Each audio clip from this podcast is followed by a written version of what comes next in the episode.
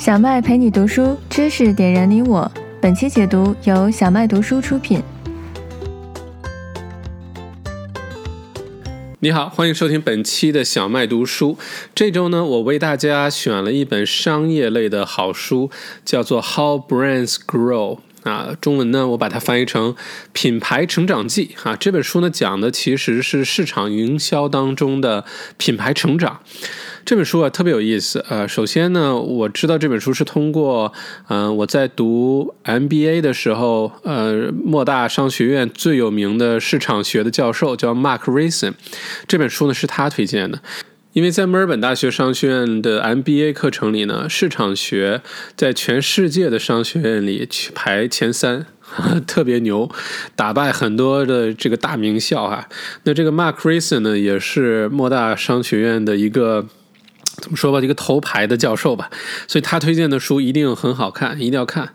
那我买了这本书呢，发现，呃，这个不管在西方世界啊，包括美国啊、欧洲啊、澳洲啊，还是在现在中国呢，这本书都非常受欢迎啊，而且争议比较大，因为它里面用了很多的数据来颠覆。我们对一些市场营销方面的传统认知，呃，经常呢是脑洞大开，甚至是反传统的，但是又有理有据，你也说不出什么来，对吧？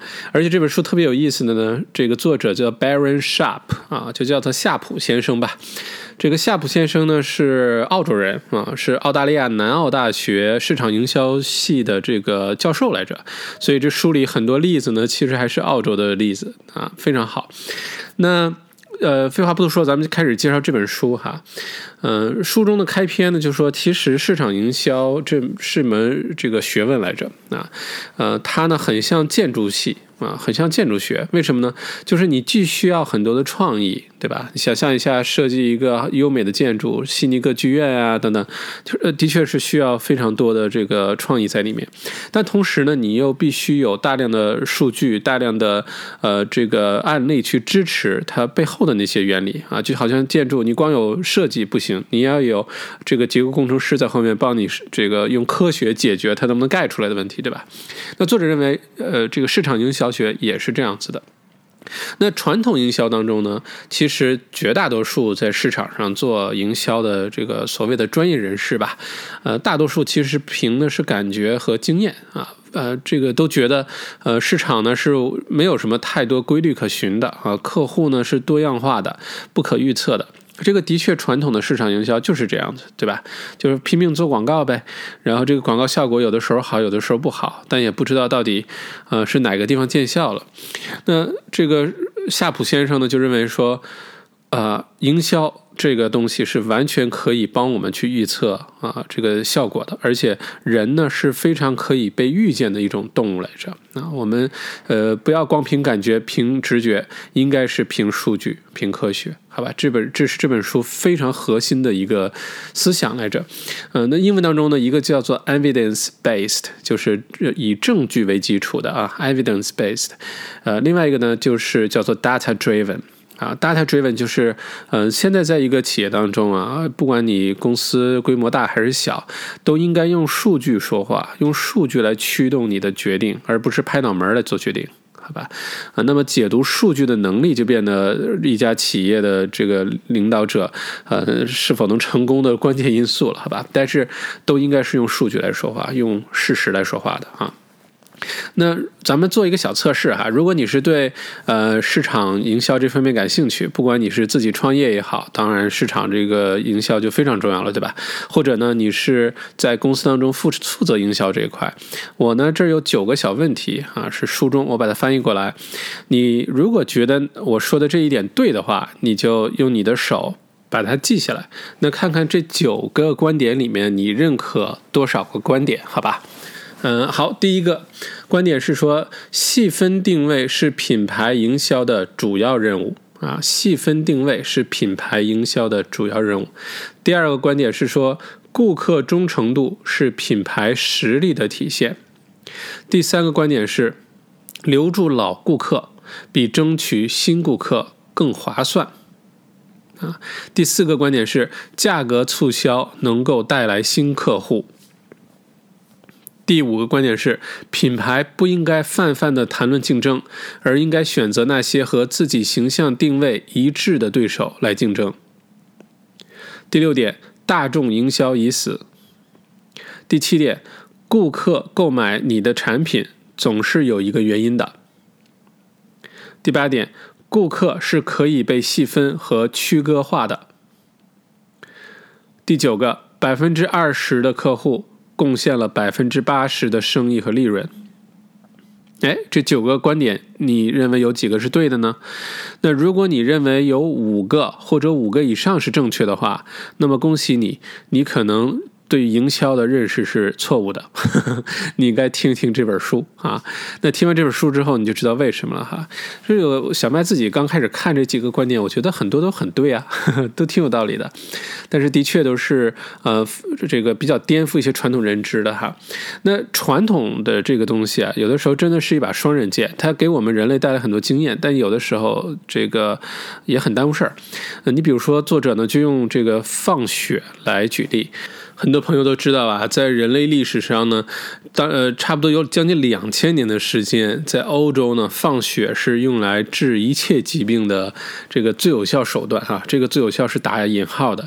当时呢，不管你是呃头疼脑热，来医生给你放点血啊；如果是你这个感冒了，放点血啊；你身上什么关节痛，放点血啊；肝病放点血啊；牙疼放点血，基本上什么病都用放血这个。治疗呃方法来治，那因为这个方法呢，最早呢来自于古希腊的一个这个医神哈，他就说这身体放血对身体是好的，所以就一直流传下来。但中间呢。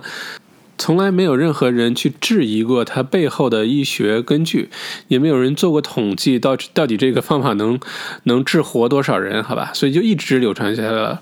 呃，而且最早期呢，能够放血的呃实施者呢，都只能是教堂的这些人啊，僧侣啊，或者是牧师。直到中世纪一六三年的时候呢，教皇亚历山大三世啊，才把这个光荣的任务交给了民间，而且最开始交给的还不是医生啊，交给了理。发师，呃，这个不知道为什么哈，而且后来发现，呃，你看那个很多理发馆的那个啊门外都挂一个红蓝白相间的筒子，对吧？有的还会转。那这个里呢，其实就来自于这段典故，其中红色呢就是动脉血，蓝色呢就是静脉血。哎，你看，而且呢，这些理发师呢，后来逐步的发展出了一整套的呃放血的操作规程和这个工具，其中呢，放血的刀片儿呢，切血管的刀片儿叫做柳叶刀，哎，耳熟吧？现在世界上呃最著名的医学杂志之一就叫《柳叶刀》。那这里的六月刀就来自于原来人类历史上放血的这段典故。什么时候这个这么经典的这个传统出现问题了呢？就是这个放血的治疗方法呢，从欧洲呃这个被引入了美国。美国的前总统华盛顿当时生病了，然后呢，美国的一位非常著名的医生啊，呃，也是在这个独立宣言上签字的医生，唯一的一位医生，他就给华盛顿去治病，然后就放血，一共放掉了呃华盛顿身体当中一半以上的血，放人成年人一般身体内大概五升左右的血，放掉了三升多的血，那你说华盛顿还能活着吗？啊？然后从这之后就开始大家认真去研究这个放血疗法到底对不对呀？用科学的证据去论证它呀。然后还做了很多的实验啊，发现这个一个军医哈，呃，把他的病人呢分成三组，随机分成三组。呃，这个第一组呢，呃，通过正常方法治疗，死了两个人。第二组呢，通过正常方法死了四个人；第三种，呃，第三组呢，用放血方法呢，死了三十五个人。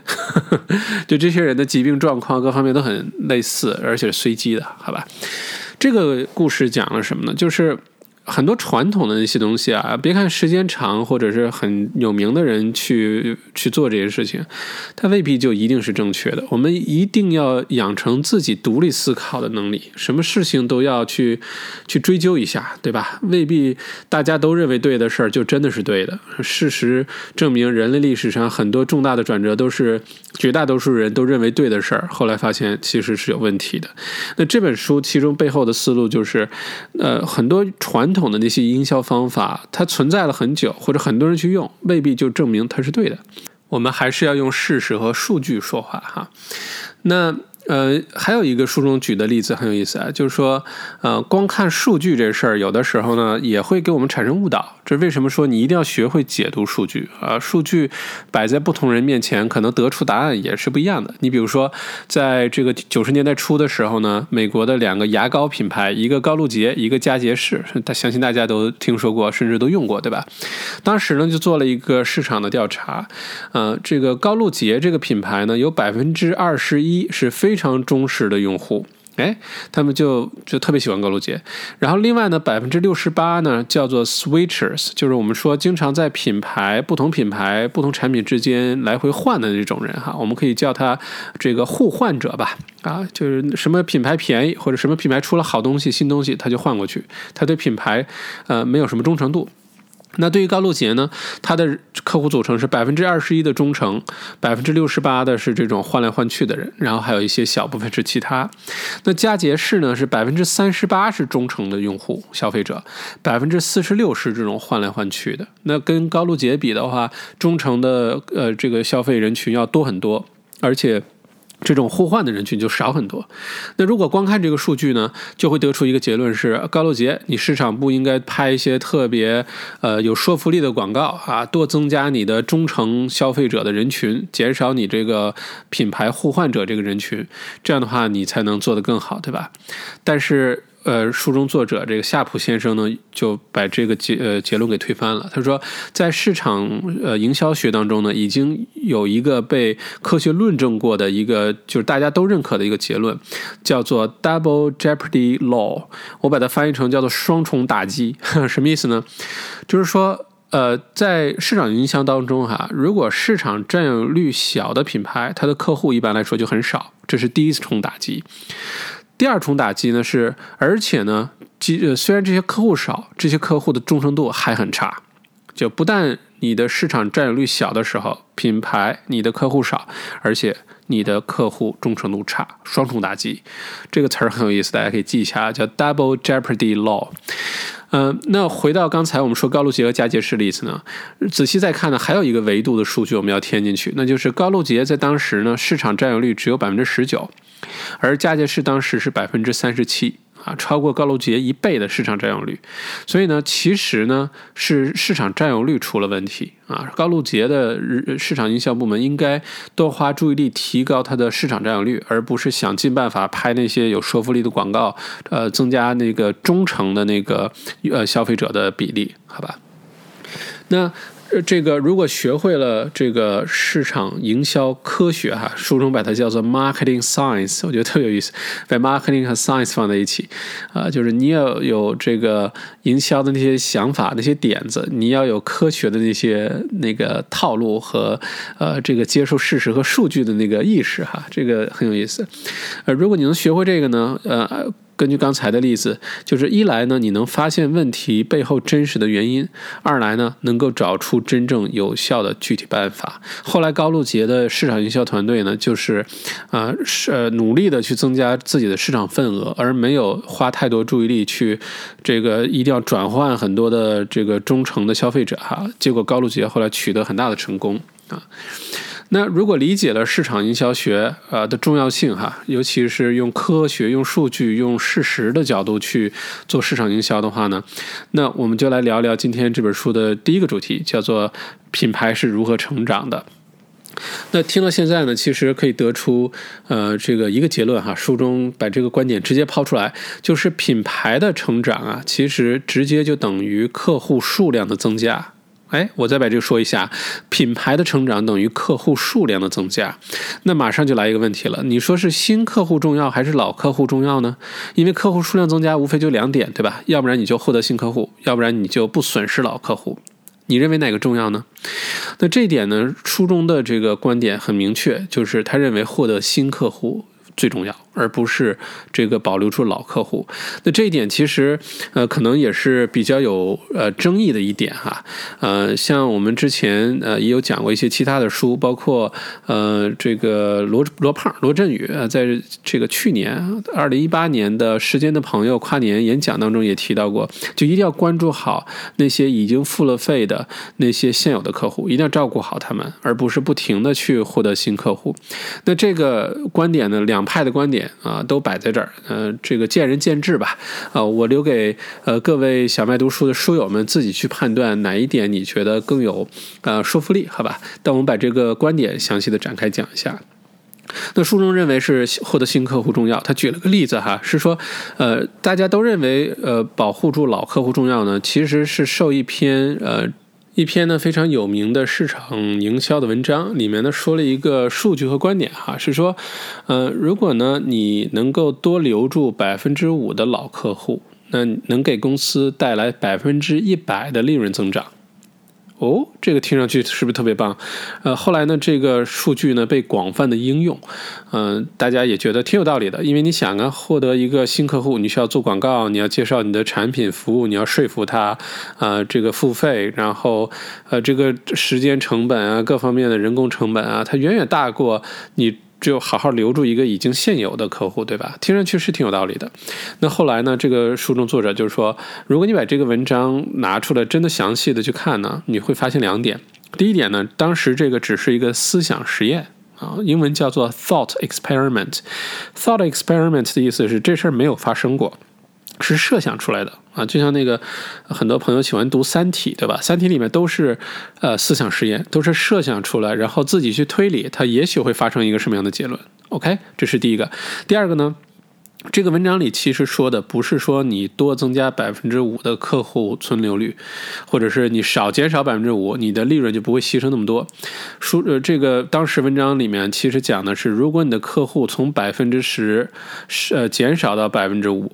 然后你的利润会减少百分之一百，那其实是你的客户的减少是减少了百分之五十啊，从百分之十到百分之五，不是只是减少了百分之五而已，那其实是一个表述上的一个不同，结果呢引起了很大的歧义。所以呢，书中就表达了一个非常明确的结论，就是说品牌要获得增长，绝对要努力获得新客户，而不应该只关注这个留存老客户，好吧？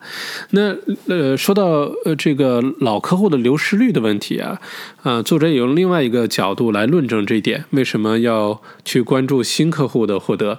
他说，第一呢是呃市场占有率呢受品牌的大小。直接影响啊，品牌大的市场占有率高的，那你的这个客户的流失率就会变低啊，而且这个客户的流失率在很大程度上是不容易控制的。如果你的这个服务也好，产品也好，都做的 OK，不要太差，对吧？在这种情况下呢，不是说你想要留住多少老客户，你就能留得住的啊。这个市场的变化特别多，竞争特别多，嗯，它。用各种数据呢，得出一个结论是说，大的品牌，呃，市场占有率大的这个一些公司呢，他们天然的这种客户流失率就比小品牌要低得多得多。然后其中用的例子呢，就是。澳洲联邦银行，呃，Commonwealth Bank，呃，还有就是有一家特别小的银行叫阿德雷德银行。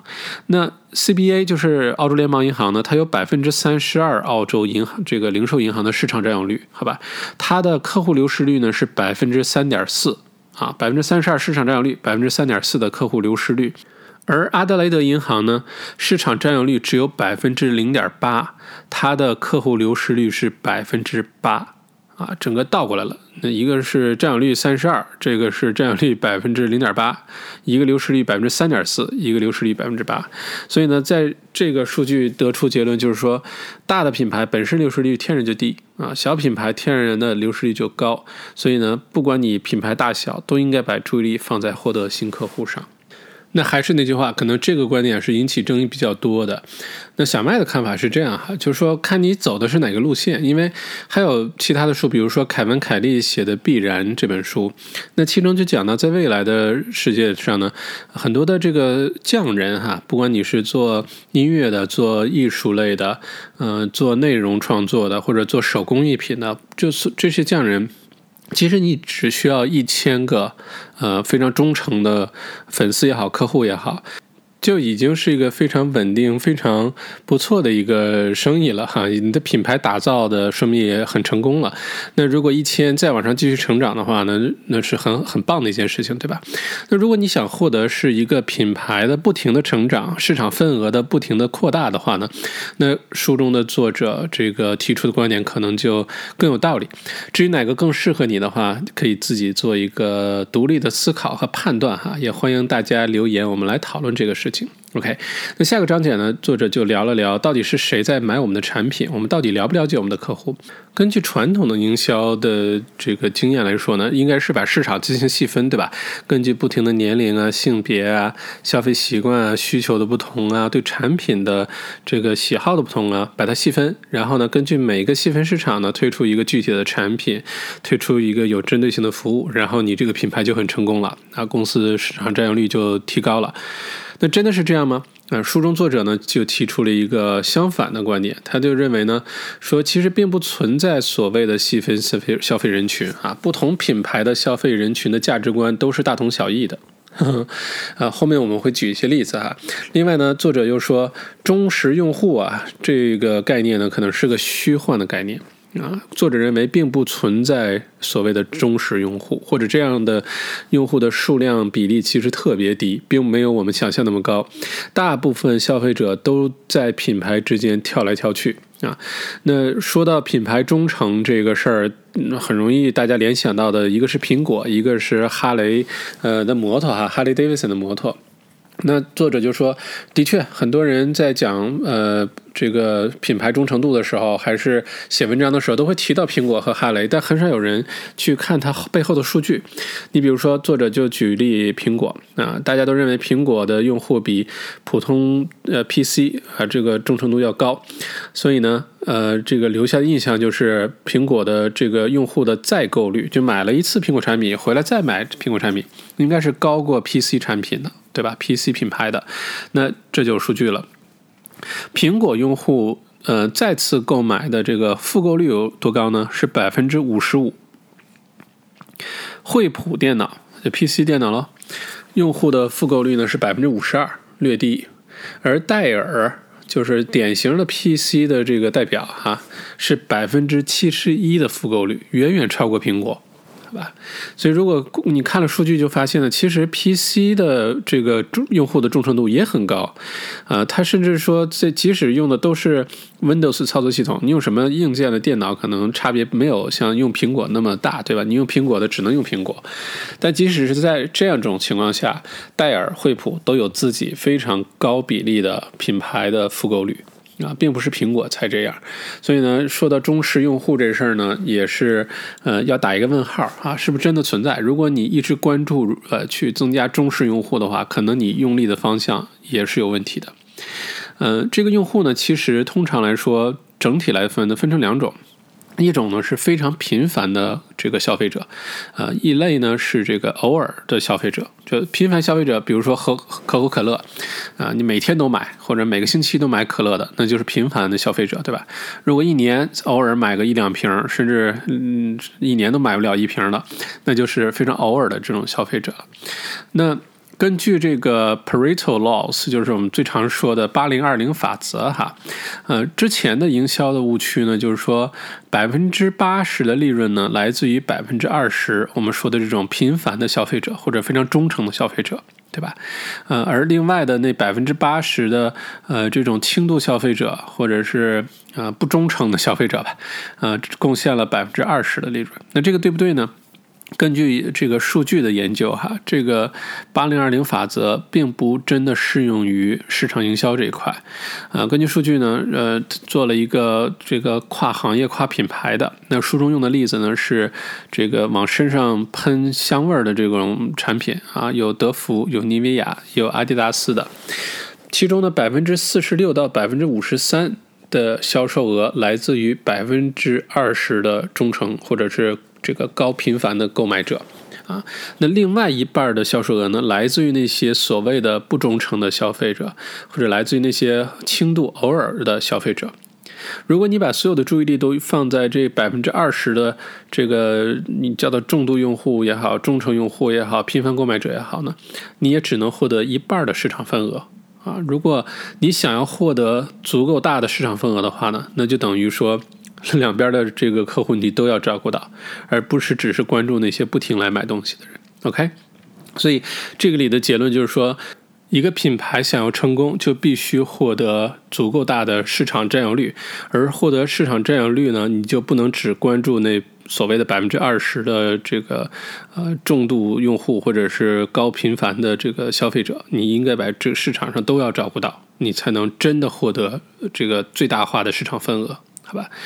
那下面呢就讲了这个品牌对消费者有多大影响力哈。那这本书讲的就是品牌的增长。那教授呃他在这个南澳大学教书教的也是市场营销。那推荐这本书的呢，呃是这个 Mark Reason 呢，他就是专门讲品牌管理的。那听上去这品牌对消费者的影响力应该非常大，对吧？那传统的营销学呢也是这么认为的，是说品牌影响力呢可以明显的影响消费者的偏好。啊，在书中呢，用数据又得出了一个结论，相反的结论，就是说，其实啊，这个一个呃产品的品牌，它的影响力并没有我们想象那么大，甚至于其实可能比较小。而书中就举例子，用可口可乐盲品测试啊，把可口可乐和百事可乐摆在一起。第一个测试呢是，呃，这个呃两个杯子，一个杯子上写着可口可乐，另外一个杯子呢什么也不写。然后呢，告诉来参加的人呢，说那个杯子里有可能是百事，也有可能是可口可乐啊。然后另外一杯标着可口可乐的就是了，然后进行喝。其实两杯是一样的啊。结果呢，大部分人认为标着可口可乐的那一杯更好喝。然后呢，下一次呢是把标着可口可乐那个呢改成百事可乐，另外一杯也不写任何东西啊，告诉参加者呢，有可能是可口可乐，有可能是百事可乐。其实两杯都是百事可乐，然后呢，就很多人认为，呃，写着百事可乐那杯不好喝啊，觉得另外一杯可能是可口可乐的那个更好喝啊。最后呢，得出结论说，这个来自于可口可乐品牌成功的营销，大家都喜欢可口可乐这个牌子，所以就认为它的产品好喝。于是呢，就一直认为说，品牌对于影响这个消费者的偏好各方面是有巨大的作用的。嗯，那作者呢后来用用了这个其他的一些数据呢，推翻了这个呃说法。他说呢，这个其实客户啊更关注产品本身啊，并非真的完全去受这个品牌的影响啊。呃，他的理由呢是两点。第一点呢是，他说人们的反馈其实很不稳定。你如果多问这个人几次呢，他给的答案都不一样啊。那在澳洲呢，就曾经做过一次这个民意调查哈，因为澳洲的银行有的时候说服务态度不好啊，把客户只是当做一个交易来看，而不是把客户当做一个完整的人来看。那在一次这个对银行业的调查问卷当中呢，就提到了这个问题，就是说，嗯，作为客户，作为消费者，你是觉得银行把你当做一个完整人来看了吗？啊，同意这个观点的。只有百分之十一，看来银行还有可以改进的这个空间哈。但是呢，在不同的场合下呢，对于同一组人群问了同一个问题，结果呢，这次回答呢，呃，提到 ANZ 银行的时候呢，百分之五十三的人跟第一次答案一致。提到 NAB 澳洲国民银行呢，百分之四十四的人跟第四回答一致。就你问同一组人同一个问题，结果答案都是不一样的。这是作者第一个观点，还是说人的反馈很不稳定？第二个原因呢，是说对于品牌的忠诚呢，很多时候是对产品忠诚，未必是对品牌忠诚。如果这个产品不好啊，这个消费者依然会放弃这个品牌的。你比如说苹果，咱们经常用苹果做例子啊。如果苹果哪一代产品做的不够好，啊，有的现在说苹果的第十一代这个做的就一般哈，又不是五 G 网络，跟华为啊、跟三星啊很多产品比，就觉得完全是落后了两代，所以很多人就路转粉。嗯，变成了华为的粉丝，变成了三星的用户。那这个其实你说是对品牌忠诚吗？嗯，好像这个作者说的还是很有道理的。大多数时候我们是对产品忠诚。你这个产品够好，哪怕你是小品牌，我也愿意用你。如果你是产品真的出问题落后了，那再大的品牌可能也不会一直去追你，好吧？OK，那下一个章节呢，讲到这个差异化，这个特别有意思，因为基本上学市场营销学、学 marketing 的时候，都会讲到说，呃，你要让你的产品和服务差异化，哈，英文叫做 differentiation。这样的话呢，你的产品才有特点，对吧？英文当中还有个词叫 USP，就是 Unique Selling Points，就是你的产品的独特之处在哪里呀？为什么消费者会选你不选其他品牌啊？那作者在这里呢，就提到说，举个例子啊，如果你去一个陌生的地方，你肚子饿了，你会想起来吃什么啊？那现在你看，有麦当劳，有肯德基，有必胜客，对吗？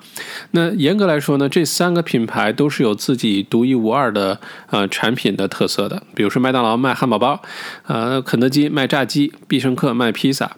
如果根据这个差异化的理论来说呢，三家做的都非常好，对吧？因为自己产品都很有独特性嘛。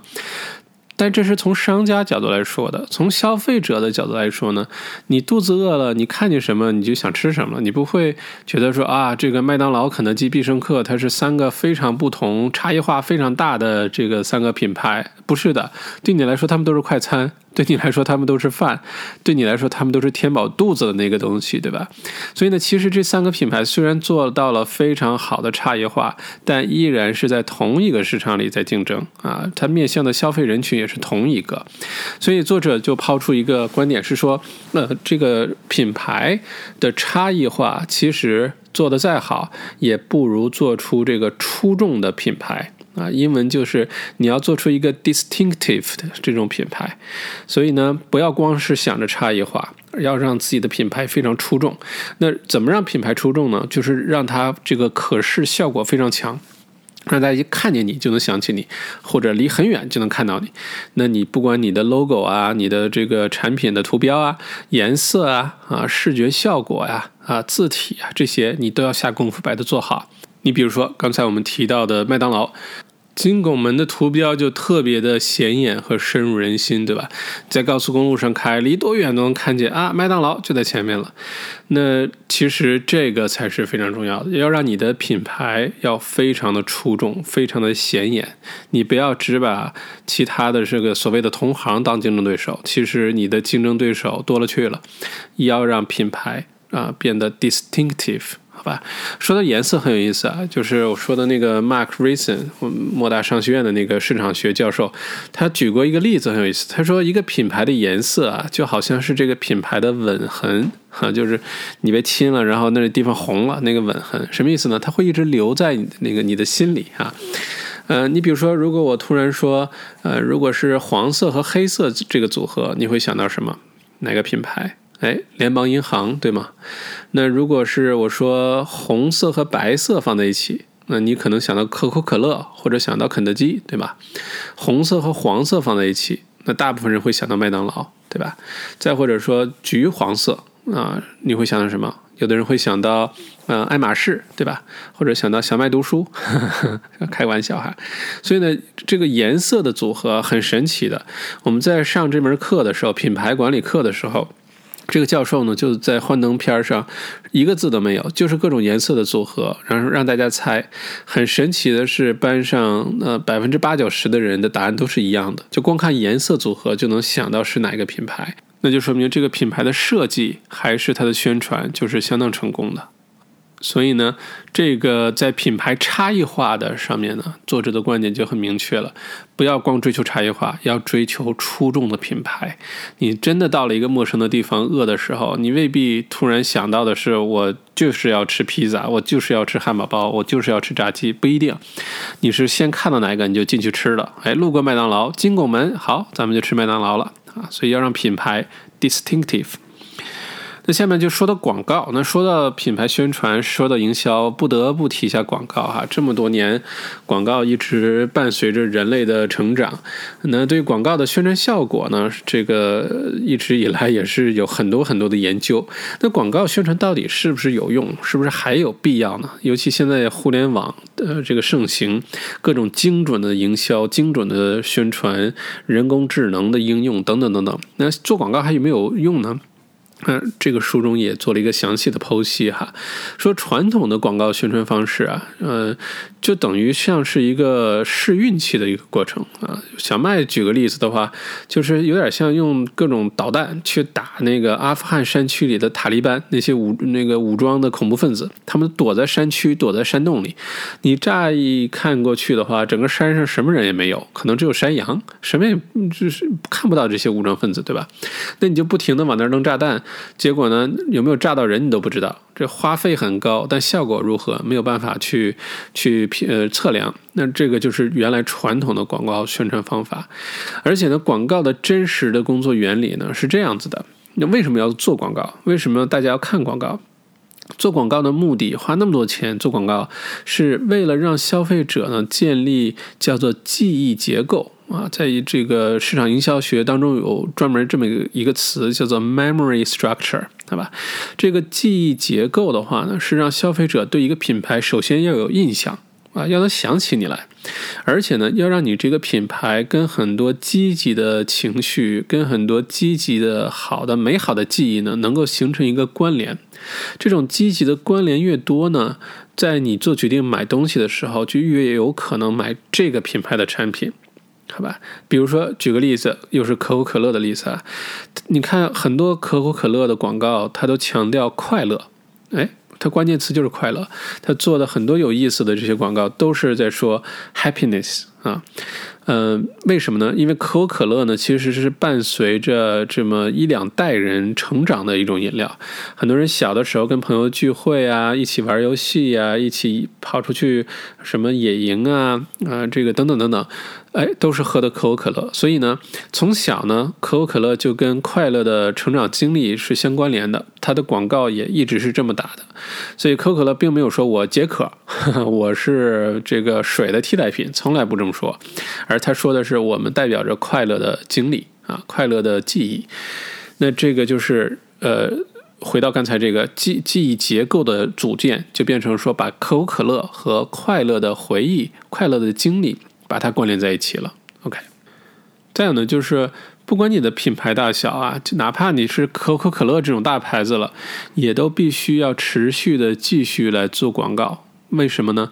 就是要保持这个关联，因为人们在呃一来是成长过程当中，二来呢是现在市场上的各种宣传、各种广告特别多，慢慢的大家会忘掉你的。啊，你一定要不停的来让大家记得你，提醒大家还有你的存在啊。这个呢，在市场营销学当中呢，专门有个词叫 stay relevant，就你要保持你的相关，保持你的这个跟你目标客户群体之间还有这个关联啊，不要失去这个关联。那既然做广告还是这么有必要的话呢，这广告到底是做给谁看的？如果是广告做给所有人看的话呢，可能你这个代价会特别大。你这个得铺多少的地方的广告，然后再花多少钱的预算来做这件事情，对吧？所以一定要明确广告是做给谁看的。那作者认为呢，广告呢其实不需要做给那些呃重度用户啊、忠诚用户啊、啊频繁购买你产品服务的用户啊，这个广告不需要做给他们看，因为他们并不真的在乎这广告啊，他们本身就会去买的，所以没关系。这个广告啊，其实是针对那些所谓的轻度用户或者品牌转换人群啊。这广告啊，其实是给他们打的，要让他们开始逐步的一直呃对你的品牌印象越来越深刻，在做购买决定的时候，第一个能想起你，那你的市场份额就会增加，你这个广告也就值了，好吧？嗯。再有呢，就是说消费者呢花精力关注广告内容哈，我们到底应该呃做一个非常理性的各种数据、各种事实的这种广告效果比较好呢，还是那些比较感性的、能够唤起情感共鸣的广告更容易抓住人心呢？那其实答案就是一定要用感性来和。呃，消费者建立关联，千千万万不要试着用理性的，用那些事实数据啊什么去建立这个连接，好吧？有没有人对数据啊什么这些理性东西买账的？有的，但是绝大多数消费者都是要靠感性的广告去被呃这个 去被获得的，好吧？在潜意识里呢，你一定要通过广告给人留下非常深刻的印象。有理有据的广告词啊，消费者真的不会花精力认真去听，而且不容易记住，好吧？所以一定是那种特别打打动人心的。你现在可以闭上眼睛回想一下，你最近看过的哪个呃广告印象很深刻哈？往往就是那些特别让人感动啊，或者是特别触发你心灵的那些广告，而不是那些什么有理有据啊，什么特别有条理啊，肯定不是。所以呢，结论就是广告还是非常有必要的。但你知道这个广告背后的工作原理，你知道广告是打给谁看的，嗯，而且呢，广告的目的呢，其实是一直让你的品牌跟消费者相关联啊，一直露脸，一直让大家知道你的存在，然后随时随地能想起你，这个很重要。那我之前在做地产培训的时候，就有。举过这个例子哈，就给我的学员讲，其实做房产销售的话呢，你每天在朋友圈里发各种各样的房子的信息呢，很多人会觉得你很烦，对吧？但是呢，又不舍得把你删了，因为担心哪天想买房的时候，哎，还能找到你，所以不少人呃会把你直接给呃这个屏蔽掉，不看你发的朋友圈。那你自己发的很开心，但是真多少人看到又不知道，对吧？那一个好的办法是什么呢？就是说，你一直提醒大家你的存在，但是呢，你又不要让人觉得很反感。那其中一个好办法呢，就是每天你早起，然后呢，你发一句话也好，发一个什么特别积极向上的事儿，发个鸡汤也好，发什么都行。每天坚持早起，然后你把它发到朋友圈，而且不要提那么多房子的事儿，但是要让大家知道你是干什么的，好吧？这样的话呢，你一直出现在。大家的这个视野当中，一直出现在大家的生活当中。当有一天，如果有人想买房的时候，就一定会想起你啊！而且大家会觉得你是这个很坚持又不天天乱发广告、轰炸朋友圈的人，很有可能会优先选你，对吧？所以后来我每次培培训完之后呢，很多的这个学员就开始每天跟着我一起早起，然后发朋友圈、发鸡汤、发各种各样的东西，就是因因为这个原因，好吧？你这个品。品牌，不管你是个人品牌也好，还是呃这个公司品牌也好，要一直出现在你目标客户的这个眼里和心里，让大家一直想着你。OK，那再接下来呢，我们聊一聊一个特别常见的呃这个宣传的手段嘛，那就是打折和促销。啊，相信我们这个现代人生活到现在，你一定在街上看见过什么打折啊，什么半价哈，全场清清货或者什么换季啊，什么 on sale 等等等等，一定看过这些对吧？到底有没有用呢？那作者也就明确的表达这个观点啊，是说如果你通过降价促销这个方法呢，的的确确会立刻见到销售额增加这个好的现象，但是呢。如果你是通过降价的话呢，往往你吸引来的是很多的这些品牌，呃，这个转换者，也就是我们之前说的 switchers，他们呢其实是因为你便宜了，他才跑来买你，并不因为。呃，一定是因为你的产品好了，或者他认可你的品牌了才来买你。所以通常呢，这种降价促销一结束，你的销售额又又回到了原来的水平。你也许会获得一些新的客户啊，通过打折的时候尝呃试用了一下你的产品服务，觉得还不错，他就继续回来了。但是呢，打折促销这种方法呢，其实并不是上策，而且你要小心，它可能带来的是一种销售额提高的假象。再有呢，如果你这个销售额虽然增加了，但未必等于利润增加。这个观点是要敲黑板啊，是销售额增加，尤其是通过打折呃提高的销售额，不等于利润增加。因为你如果是降价的促销，你一定会牺牲利润的，对吧？那这里呢，就我们普及一个这个 MBA 的一个这个呃关键词吧，叫做 contribution margin，呃，中文呢把它翻译叫做边际收益。边际收益的计算呢，就是你每呃增加一个销售，呃，你要用这个销售的呃这个呃销售额呢，要减去这个产品的成本，剩下的这个利润啊，能够是多少？呃。Contribution margin 边际收益呢，在于这个呃促销的这个时候计算是怎么算的呢？就是说，比如说一件 T 恤衫哈啊，原来呢是一百块钱，我们举例子哈，它的利润呢可能是百分之三十，好吧？也就是，你每卖一件 T 恤衫能赚七十块钱。如果你降价百分之十的话，我们这里可以问个问题哈，你需要多卖多少件 T 恤衫才能和在打折之前的利润是持平的？你要说感兴趣，你可以现在暂停去算一下哈。我再把这个问题说一下：一件 T 恤衫原来一百块钱啊，利润是百分之三十啊。如果我们比如说卖十件 T 恤衫的话，哈，赚的利润，如果你现在降价了百分之十，你需要多卖多少件 T 恤衫，得到的利润和你打折之前卖那十件 T 恤衫获取的利润是一样的。OK，嗯。答案是百分之五十，也就是说你要多卖出百分之五十的 T 恤衫获得利润，才跟你之前利润一样。我简单把这数字说一下啊，因为这个点非常非常的重要。你理解这一点之后，你以后就会认意识到利润空间对于商业来说有多重要，好吧？你比如说一件 T 恤衫一百块钱哈，呃，利润百分之三十，那我们如果卖了十件。那那你就等于说赚了三百块钱的利润，对吗？因为你的成本每件是七十块。如果你开始打折了，一百块钱的 T 恤衫打折到九十块钱，你的成本是没有变的，还是七十块钱，你的利润就变成了二十块钱每件，对吧？你卖十件呢，只能赚两百块钱，啊，这时候呢，你要再多卖五件。啊，再多赚一百块钱，呃，你才能获得原来的利润。也就是打折的时候，你至少要卖十五件，相当于你原价的时候卖十件获得的利润。那如果你控制不好这个利润空间，呃，如果你的成本还降不下去的话，有很多的生意就是长期通过呃这种嗯打折啊、促销啊、降价啊，获得短期的这个销售额的增长啊，表面上看上去挺好，但最后这生意做不下去了，就是因为没有理解。这个利润空间的重要性啊，叫边际收益的重要性，好吧？呃，再有呢，就是降价促销啊，长期来说对品牌可能是有伤害的，因为消费者呢通常会对一个品牌的产品呢有一个心理的期待值，叫做应有价格的期待值，就是他就认为这件 T 恤衫就应该值一百块钱，如果你常年打折都打折到六七十块钱呢？这个消费者就会认为你这衣服就应该值六七十块钱，而不应该再卖一百，所以你卖一百的时候就没有人买了，这是第一个问题。第二个问题呢，就是它有可能会把你的品牌形象和定位都整体降低。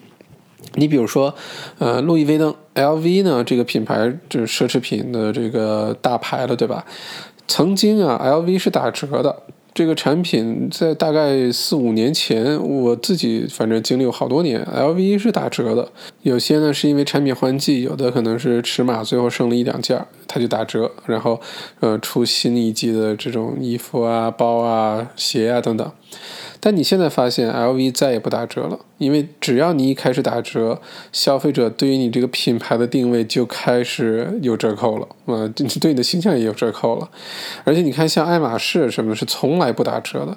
所以一线的奢侈品品牌哈，当然我知道有什么 Gucci 啊什么的，经常一打折还排排长队什么的。但有一些奢侈品品牌自己的宣传策略，品牌。打造策略就是坚决不打折，我宁愿把这个衣服毁了，我把这个衣服扔了，我把这衣服就不要了，我也不能打折把它卖掉。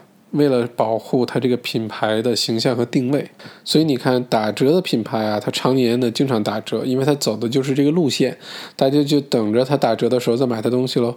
那如果不打折的品牌，它永远都不打折，嗯，背后的原因就是这个。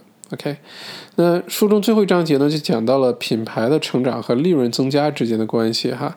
结论也很简单，就是利润的增加呢，其实就来自于客户数量的增加啊。呃，前面的这些章节其实一直都在讲，就是说对于一个品牌的成长来说，获得更大的市场份额非常重要，获得更多的新的客户数量非常重要。所以呢，不管你是做市场营销的，还是自己创业，希望自己的品牌、产品、服务被更多人知道的话呢，那这事儿就变得很简单，你就是要获得更多的新的客户，你的利润就会增加哈。那现在这个最大的挑战是什么呢？获得新客户越来越难，是因为呃，客户呢，其实想要注意到一个品牌是越来越难了。而且我们每天面对的各种广告啊、品牌啊、大街上的这个形形色色的这种呃市场宣传哈，现在有点信息爆炸，对吧？太多了，所以有的时候很难某一个品牌能够牢牢的抓住我们的注意力。像最早苹果开这个产品发布会，这是绝对一个特别聪明的一个创新，就是把大家注意力能在一个固定的时间集中在一个固定的地点。一个固定品牌上，这是非常难的。所以后来呢，你看小米也好啊，你看华为也好啊，你看这些三星啊什么这些产品都开始开自己的这种非常高规格的产品发布会，其实就是因为呃获取大家的注意力越来越难。那这是第一个品牌增长遇到的挑战哈。第二个呢，其实这个很有意思，就是说绝大多数消费者的真实消费习惯呢是只要差不多满意就行了，不会花太多的时间、花太多的精力把每一样这个市场的呃调查都做足，然后为自己选到那个最佳的产品啊，最适合自己那个。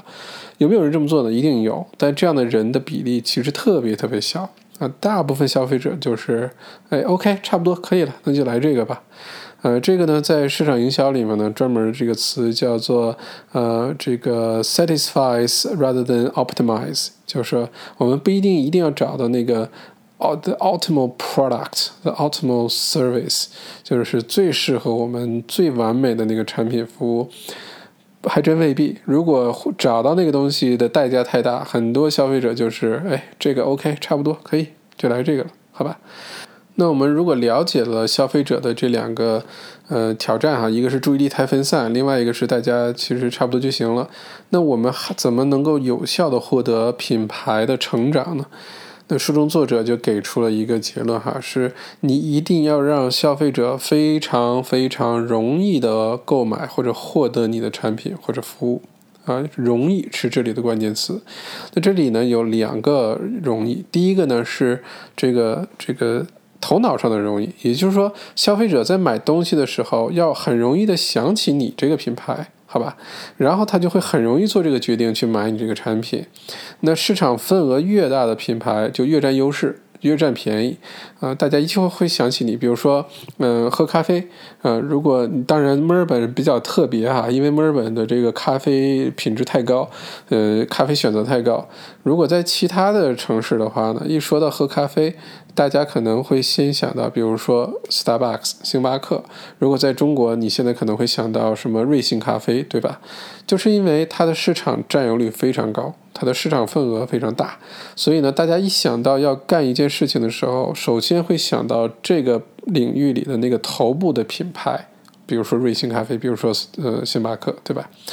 所以呢，这是第一个，你要在。这个消费者的头脑里面要实现第一个容易，就是要让大家容易想起你。第二个容易呢，就是叫做 physical availability，就是要很容易通过销售渠道啊、购买地点啊等等，要容易买得到你。你比如说，回到 Starbucks 或者瑞幸咖啡，你只要走到街上想喝咖啡了，你会发现附近也许就真的有一家 Starbucks，啊，因为。这两家公司呢，都是花大力气去做各种调研，他们的消费群体分布在哪里，要让他们想喝咖啡的时候就一定能买到咖啡。啊，是这个目的，所以呢，这个容易是获得这个容加引号的这“容易”两个字哈，是让品牌获得有效客户增长的一个非常重要的关键词，而且它分这两点，一个是 mental availability 头脑的容易，容易想起你，和 physical availability 在销售渠道、购买方式等等一定要很容易，OK。那这个呢，就是这本啊《品牌成长记》这本书啊，非常多的脑洞大开的结论和观点，然后呢，也有很多很有意思的这个具体真实的呃商业的案例和品牌的一些故事，很有意思。呃，希望大家听了这本书之后呢，受到一些启发。呃，不一定书中的每一个观点我们都要去认同它，对吧？但是这本书，嗯，的的确确呢，现在起了一个很颠覆性的作用。基本上做市场营销、做品牌管理的人人手一本，这本书都要去读它。从二零一零年出版到现在呢，一次又一次的再版。呃，据我所知呢，在中国也引起了很大的一个影响啊。是，首先这肯定是本好书。其次呢，就是我们要把里面内容消化吸收一下，然后得出一个适合我们自己的一个结论和呃方式，好吧？那。最后呢，总结一下呢，这本书的主要的观点呢，第一呢，就是你不要相信那些所谓的传统，啊，那些流传已久的一些市场营销的方案或者想法，不要盲目去相信那个，我们要用数据。和事实来帮助我们做市场营销。市场营销是一门艺术，是一门创造力的这个学科，它同时也是一门科学。很多东西是可以套路化的，很多东西是可以用呃一些科学的办法，嗯嗯，获得一个非常可以预测的结果，或者是帮我们测量一下你市场这个推广方案是不是有效。这都是可以做到的，而不是原来传统认为的那种无无规律可循啊，还不是，好吧？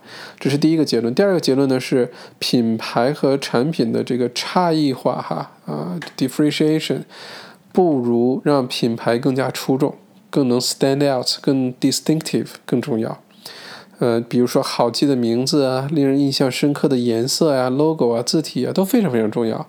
你现在闭上眼睛想一下，你印象深刻的那些品牌，它都一定具备这些特点。比如说它的名字很容易记，它的这个品牌 logo 的颜色啊、设计啊各方面，很容易让你哎辨识度很高。离很远，你一看见这个，你就会想起来，对吧？就比如说小麦读书。我不知道大家看了小麦读书那个 logo 印象如何哈？呃，那个橙色呢，选的就是一个比较呃这个比较跳，让人容易记住的颜色。其实它是爱马仕的那个橘红色哈。另外那个圆圆的两个眼镜里面的眼睛，它的辨识度就比较高。单独拿出来的话呢，呃，希望大家就能一下子想起来，哎，小麦那个 logo 对吧？如果你对这个 logo 有什么想法呀，也欢迎留言给我哈，因为。我呢，对于市场营销啊、品牌管理这一方面的内容呢，非常感兴趣。一来呢，它在商业当中极其重要；再有一个呢，它真的是背后的一些想法啊、一些理论啊、一些具体的实操啊，呃，很有意思的，越研究越有意思。而且我在呃墨尔本大学读 MBA 的时候，运气很好，还获得了市场学的校长奖章。呃，所以呢，对于这方面内容，就一说起来，哎，就。特别来劲儿！如果你对市场营销这方面的书也感兴趣的话呢，欢迎留言给我啊！因为我其实选了很多跟澳洲呃相关的一些营销啊、销售啊这方面的书，都是大畅销书啊，也没有中文版。如果你感兴趣，留言给我，我会多选一些这方面的书放在咱们商业的那个分类里面，然后为大家解读，好吧？好，再次感谢今天的收听，嗯，咱们下一期小麦读书见。